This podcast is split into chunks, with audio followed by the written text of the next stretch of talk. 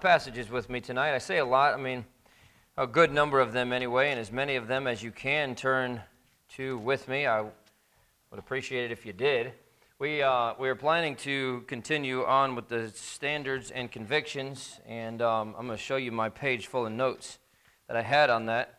This is it. So um, I was working on it. I, I, had probably three or four hours into it last uh, this week working on that lesson and I sat, I worked on everything else that I had to get done, and uh, worked on the Sunday morning message and everything else. And I sat down last night. Well, I was already sitting down, but I opened my my Word document at probably around 11:15 ish to to finish up just a little bit that I had left on it, and it was all gone. I have no idea. I, I called Josh at 11:15 last night, and he was in places in my computer that I didn't even know existed and I saw all kinds of code and everything else and, and words, but none of what I had typed out or anything that I had done was there. So I, had, I have no idea what happened to it or how it disappeared or where it went. But uh, the blank document was still there, uh, but that was it. So I, I uh, shifted course a little bit, and I want to give you a little bit of a challenge tonight. We'll move that to, uh, well, next week uh, we have our dinner on the grounds, and Aiden's going to preach for us in the evening, so we'll move it to the week after that.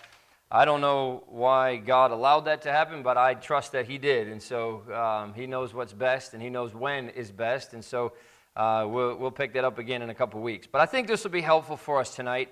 Uh, Romans chapter 8, really, uh, in the book of Romans, and, and really all the way throughout the, the New Testament, Paul uh, really put an emphasis on our lives being pleasing to God.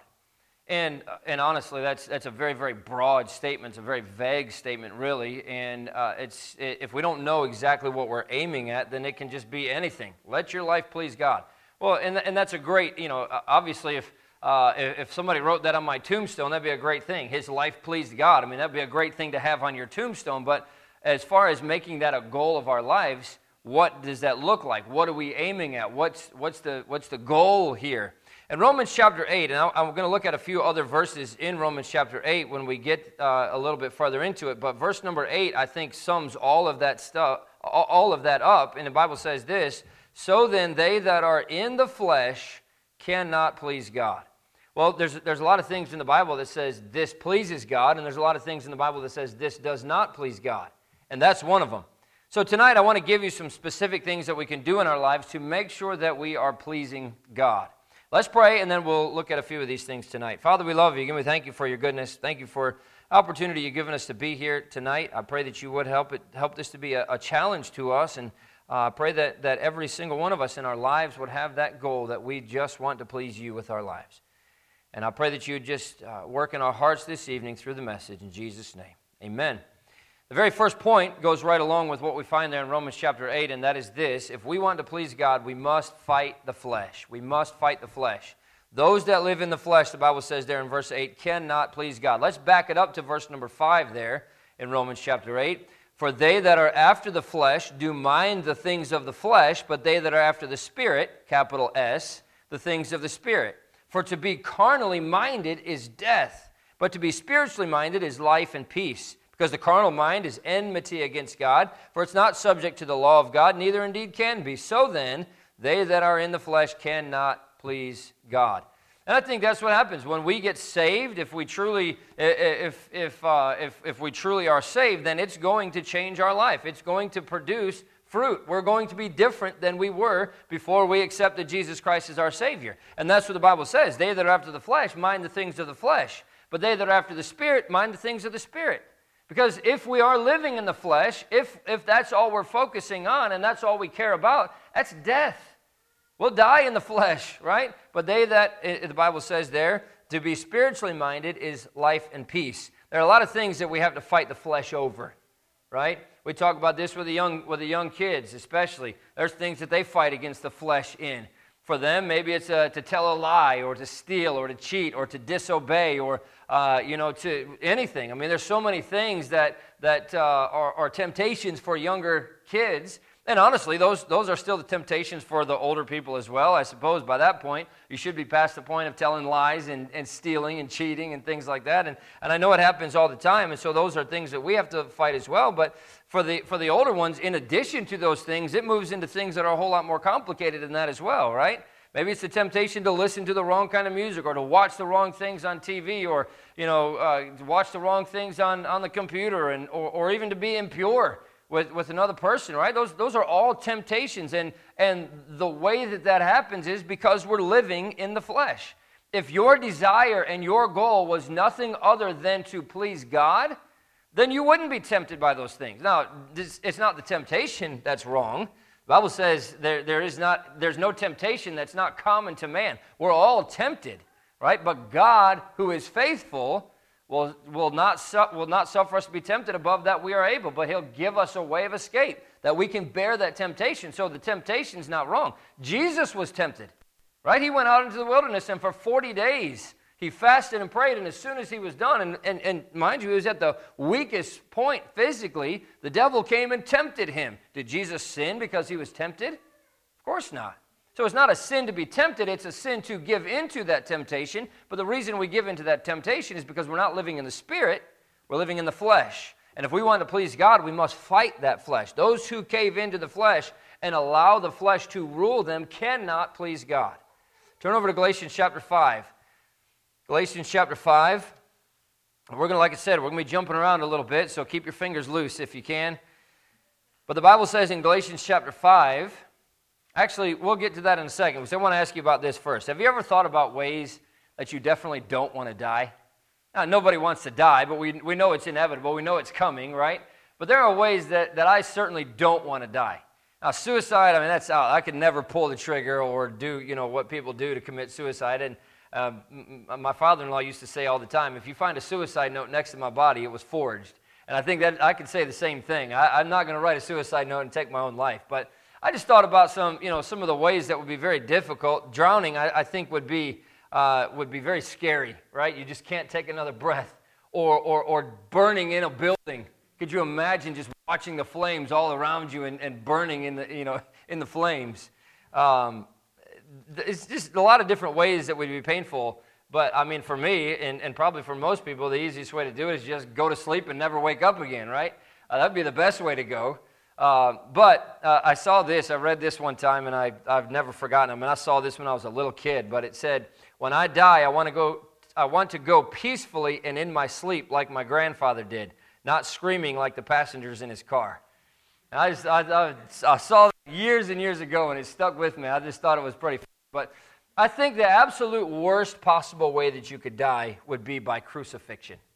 Could you imagine? And I've, you know, I've seen some of the the torture techniques, especially in the medieval times and things. And, and honestly, many of them were, uh, were inflicted on Christians who ended up becoming martyrs for the cause of Jesus Christ. And you read through, like Foxe's Book of Martyrs and some of these other uh, books that detail and chronicle those who gave their lives for the cause of Jesus Christ and see what they endured, the torture that they went through. But even, even broader than Christians, there's a lot of you know, political enemies that have been tortured in, in, in horrific ways. But the reason why crucifixion was invented was to come up with a, uh, a, a, about a torturous way as you could possibly come up with for somebody to die. You know, I think about being burned at the stake. Most of the time, when you're burned at the stake, you're not dying from being burnt. You're dying from the smoke inhalation before your body is burned up. And so there's a lot of other ways that are difficult, but, but crucifixion is a tough, tough way to die. And so when Jesus Christ did that for us, I mean, obviously that, that means he was, he was suffering uh, about as much as he could possibly suffer as a human being when he died on the cross the way that he did. But the flesh also hates crucifixion.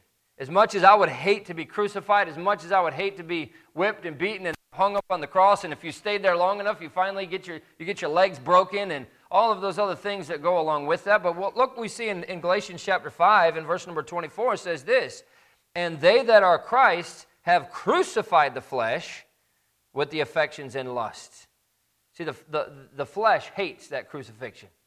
And it's going to fight against it. It's going to do everything it can to live, to stay alive, to keep fighting another day. And it just keeps coming back and coming back and coming back. And that's why Paul said, I die daily. Because the flesh is going to keep coming back. It's not going to be dead until you are. Right? That flesh is going to constantly fight against us. And if we want to please God, then we have to fight against the flesh. Turn over to 2 Timothy chapter 2, and I'll give you the second way that we can please God. Not only when we fight the flesh, but also when we stay away from the world. Stay away from the world. Now, obviously, we can't help but live in the world, right? You can't go live on Mars because you're trying to separate and be, be different from the world. Uh, of course, maybe that's not too far off, but I, am not going to be one of the ones that goes on that journey and lives on Mars. I can tell you that much. But we should be in the world, but not of it. And that's exactly what Paul is talking about there in 2 Timothy chapter 2 and verse number 3. Thou therefore endure hardness as a good soldier of Jesus Christ.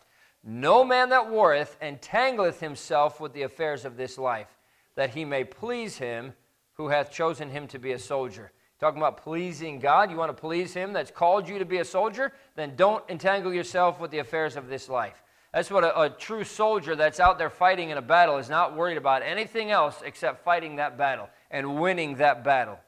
They're not, they're not texting on their phone. They're not watching videos on YouTube. They're not, you know, finding out what the latest trends are in fashion and all those other things. They're dressed in their army gear. They are out there doing what they've been called to do, and that's to fight against the enemy. And that's exactly what God's called us to do. Those that please God do that by separating from the world. There ought to be something different about you if you're a Christian. You ought to look different. You ought to act different. You ought to talk different. There ought to be that people say, What is it about you that's different? I want what you have. Many, many people have been won to Jesus Christ, have been led to Jesus Christ by a, a Christian who, who worked in, a, in, in the workplace and looked and acted and talked like a Christian. That changes things. And we ought to be different from the world. It's not going to be an easy thing. If it was easy, every single Christian would be sold out to God. Every single Christian would be different. Every single Christian would keep themselves away from the things that are worldly. But we see this in James chapter 1, and you can turn over there. James chapter 1 and verse number 27. See, the world is an enemy of God, the world hates God. And the more we try to be like the world, the more we are trying to be like the one that, that, that hates God and wants to do everything they can to keep him from being promoted in this world right? How many how often do you see these these uh, laws that are being put in place that are that are banning things that are anything to do with christianity right? How often they they try to keep the ten commandments out of the courthouse and try to keep the, the manger scene out of the town square and just everything they can do to erase christianity. And the more we try to be the friend to the world the more we are uh, shaking hands with and, and, and going right alongside those who are trying to destroy the very thing that we claim to be. The very thing that we claim is our life, and that's Christianity. James chapter 1 and verse 27 says this Pure religion and undefiled before God and the Father is this to visit the fatherless and widows in their affliction, and to keep himself unspotted from the world. What a goal. Keep yourself unspotted from the world. Right? The world is a muddy, nasty, dirty place. And you walk through a dirty street, you're going to get a little bit of mud on your clothes, but our responsibility then is to get that mud off as soon as we can. Clean it up before it keeps compounding and compounding and compounding. Right? That's what we as Christians, that's what pure religion is. Keep yourself unspotted from the world. Look over at James chapter 4, just a couple pages later. Anyone who's in love with the world and follows after it is, is an enemy of God and cannot please Him. We see that very plainly there in James chapter 4 and verse number 4. And boy, what strong language God uses here. Ye adulterers and adulteresses, know ye not that the friendship of the world is enmity with God? Whosoever therefore will be a friend of the world is the enemy of God. That doesn't mean that you can't have friends in the world, but you, you shouldn't be friendly with the world. And when the Bible talks about the world, it's, it's talking about the, the, eh, you know, the, the glitz and the glamour and all of the, you know, everything that the world is and everything that the world stands for. And that's the, the fashion industry, and that's just so many things that the world presents itself to be. The things that are, that are doing everything they can to go against God. That's the world. And, the, and James here says, Ye adulterers and adulteresses. In other words, if you're a friend of the world, you're an enemy of God, and you are essentially you are cheating God. Right? You, you, are, you are basically throwing that back in God's face. Whosoever therefore will be a friend of the world is the enemy of God. It's not just, well, God's not pleased with him. God doesn't like that. It says you are the enemy of God when you're a friend of the world. That's very, very strong language, but that ought to wake us up. That ought to make us say, Well, I don't want anything to do with something that's going to align me as being an enemy of God. I want to be a friend of God, right? Know you not that the friendship of the world is enmity with God? Whosoever therefore will be a friend of the world is the enemy of God. Turn over to Galatians chapter 1. How do we please God? Well, we please God when we fight the flesh. We please God when we stay away from the world. Number three, we seek we, we please God when we seek to please God over men. Galatians chapter 1, verse number 10. Paul is asking kind of a um, an ironic question, I guess. For do I now persuade men or God? Or do I seek to please men? For if I yet pleased men, I should not be the servant of Christ. Seek to please God over men. That's how we're going to please God. So many people are concerned with pleasing those around them that they often ignore the fact that they're not pleasing God. Right? We, we want to be liked. We want people to, uh, to love us. Right? And, and there's, I mean, th- those who are seeking to please men are not pleasing God. It's, it's easy to want to be liked in fact, if you want to be hated, I think there's something wrong with you, right? Now, we know that when we take a stand for the things of Christ, when we take a stand for the things of God, we are going to be hated, and I ought to, to love the things of God more than I love being liked, more than I love being appreciated, more than I love being loved, right? But not at the, not at the expense of having God not pleased with me. We should be seeking popularity over, uh, sh- shouldn't be seeking popularity over principle. And we see that happening so often with a lot of our politicians now, right? What, what, which way are the winds blowing? Okay, that's what I'm going to be. And, you know, a lot of times you see that, that five or 10 or 15 years ago, they were staunchly against whatever it is. And, and, and actually now there's these so, so quote unquote hot button topics, you know. Used to be that 15 years ago, even all these people were against abortion and they were against homosexuality, and they were against all these things, but the political winds have changed, and now the wind's blowing a different direction, and now, just as staunchly as they were against those things, now they're for them. That, that's not standing on principle, that's standing on popularity. If it's going to give me a little bit of popularity, if it's going to get me a little bit of media time, then I'll do it. That's not pleasing to God, right? We should not seek the praise of men over the praise of God. You have to remember that man only sees the outward appearance, God sees the heart. It Doesn't matter as much what you look like on the outside as it does what you actually are on the inside. And so many Christians, especially, have gotten used to this idea of looking good on the outside and, and, and to their Christian friends and to the world around them, even maybe. They look good, but inside they're just, they're empty. They're full of dead men's bones, like we talked about this morning. But we ought to be seeking to please God over men. Turn to Isaiah 56. We please God when we fight the flesh. We please God when we stay away from the world. We please God when we seek to please Him over men. And number four, we please God when we choose things that please Him. Well, is isn't that uh, a profound statement? But it's true. We please God when we choose things that are pleasing to Him. Right? Isaiah chapter 56 and verse number 1. Thus saith the Lord, Keep ye judgment and do justice, for my salvation is near to come, and my righteousness to be revealed. Blessed is the man that doeth this and the Son of Man that layeth hold on it, that keepeth the Sabbath from polluting it, keepeth his hand from doing any evil. Neither let the son of the stranger that hath joined himself to the Lord speak, saying, The Lord hath utterly separated me from his people. Neither let the eunuch say, Behold, I am a dry tree. For thus saith the Lord unto the eunuchs that keep my Sabbaths, and choose the things that please me, and take hold of my covenant. Even unto them will I give mine house, and within my walls a place and a name better than sons and of daughters. I will give them an everlasting name that shall not be cut off. Also, the sons of strangers that join themselves to the Lord to serve him and to love the name of the Lord, to be his servants, everyone that keepeth the Sabbath from polluting it and taketh hold of my covenant, even them will I bring to my holy mountain and make them joyful in my house of prayer. Their burnt offerings and their sacrifices shall be accepted upon mine altar. For mine house shall be called an house of prayer for all people.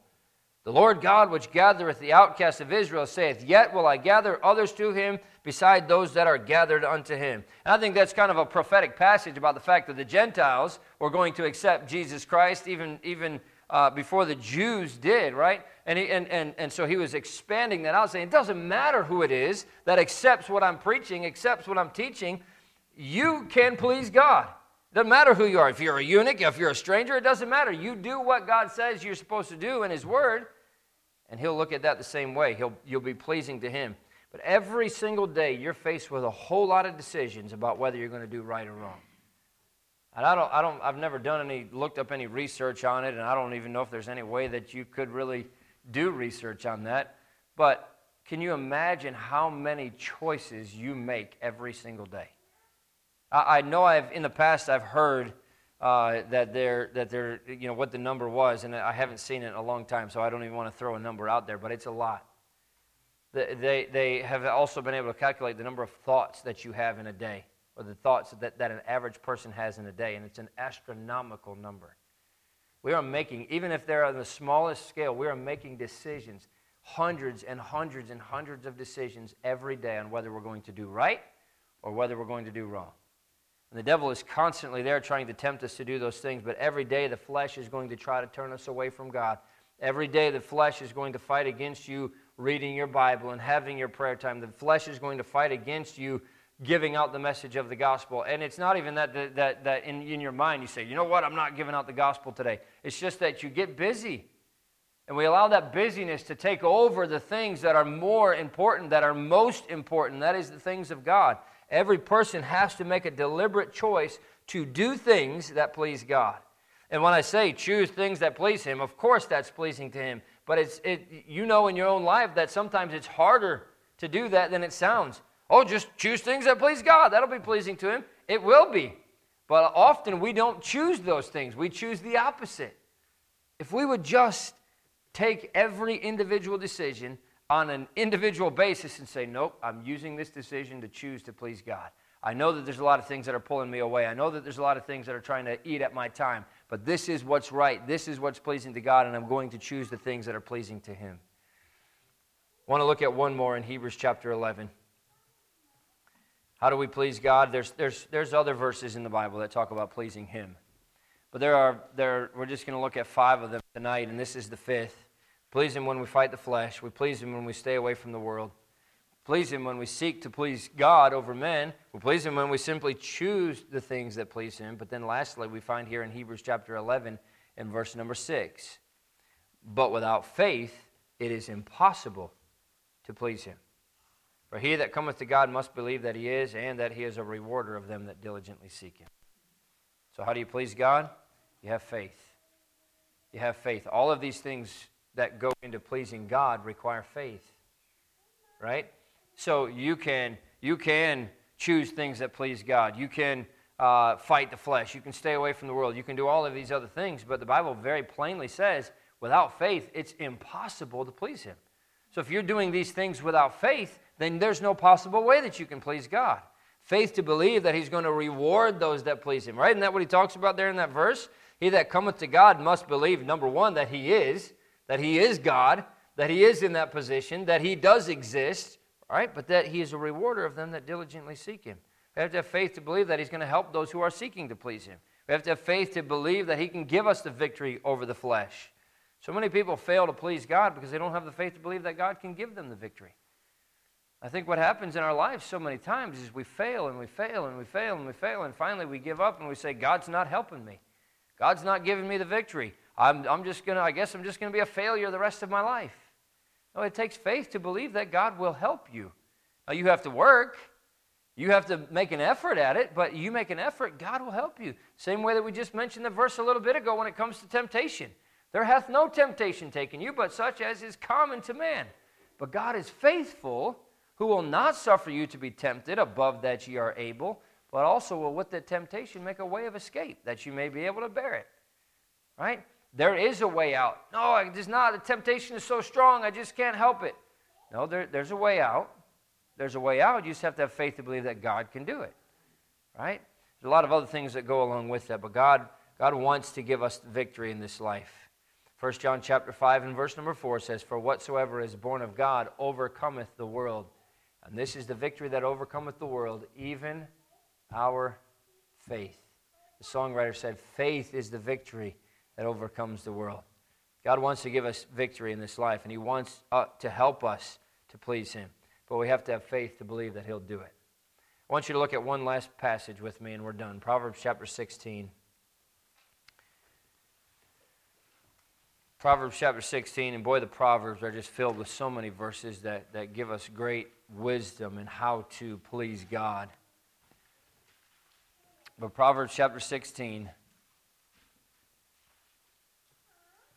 and verse number 7, it says this When a man's ways please the Lord, he maketh even his enemies to be at peace with him. Boy, you talk about a good life. Talk about having a life that, that, is, that is peaceful. Talk about having a life that's wonderful. When a man's ways please the Lord, and we've talked about all these different ways that we please the Lord, but when a man's ways please the Lord, even his enemies, even the ones who hate him, even the ones who are against him, are going to be at peace with him. Right? Everything is right when we're seeking to please God. If everything we did with the mindset above all is, I just want to please God, we would never have to worry about falling into temptation or falling into sin because we're tempted. We'd never have to worry about a lot of these things that so often, like the Bible says, easily beset us. If every single day my mindset is, I just want to please God, Boy, what a, what a thing that you could put on your, on your mirror or put it on your dash in your car or something like that. I just want to please God. And if you have that as your mindset, then I know then, then you will please God. You will please God because everything else pales in comparison to that. If we fight the flesh, if we stay away from the world, if we seek to please God over men, if we choose things that please Him, and if we have faith, then our lives will be in complete fulfillment of what it is that He wants us to accomplish, right? And above all, our overarching theme of our entire life should just be I just want to please God. I just want to please God. If that would become our mantra, if that would become our life, if that would become the model that we, that we live our lives after, then we would please God. And the Bible says, even our enemies, if even our enemies will be at peace with us, imagine the blessings that would come from living for uh, the, the blessings that would come from God. Imagine the blessings that would come from other Christians. Imagine the way that God would use us if we just had that mindset I don't want anything else. I just want to please God. Hopefully, that's a reminder to you tonight. But let's pray. Father, we love you. Again, we thank you so much for how good you are to us. And God, I pray that, that you would use the message in our hearts. Convict us. Convict us of the uh, in these areas where we where we choose the world over you. Where we choose the flesh over you. Where we don't fight as hard as we could. Where we don't please you in everything that we do. And so, God, I pray that you would speak to our hearts. I pray that you would just allow the Holy Spirit to work in our hearts. And where decisions need to be made tonight, God, I pray that, that they would be and that everything in our lives would focus around that thought of, I just want to please God. And God, I pray that you'd help us. Help us to be used by you because we want to be used by you and because we want to please you. Well, thank you for all that you do for us in Jesus' name. Amen. If you would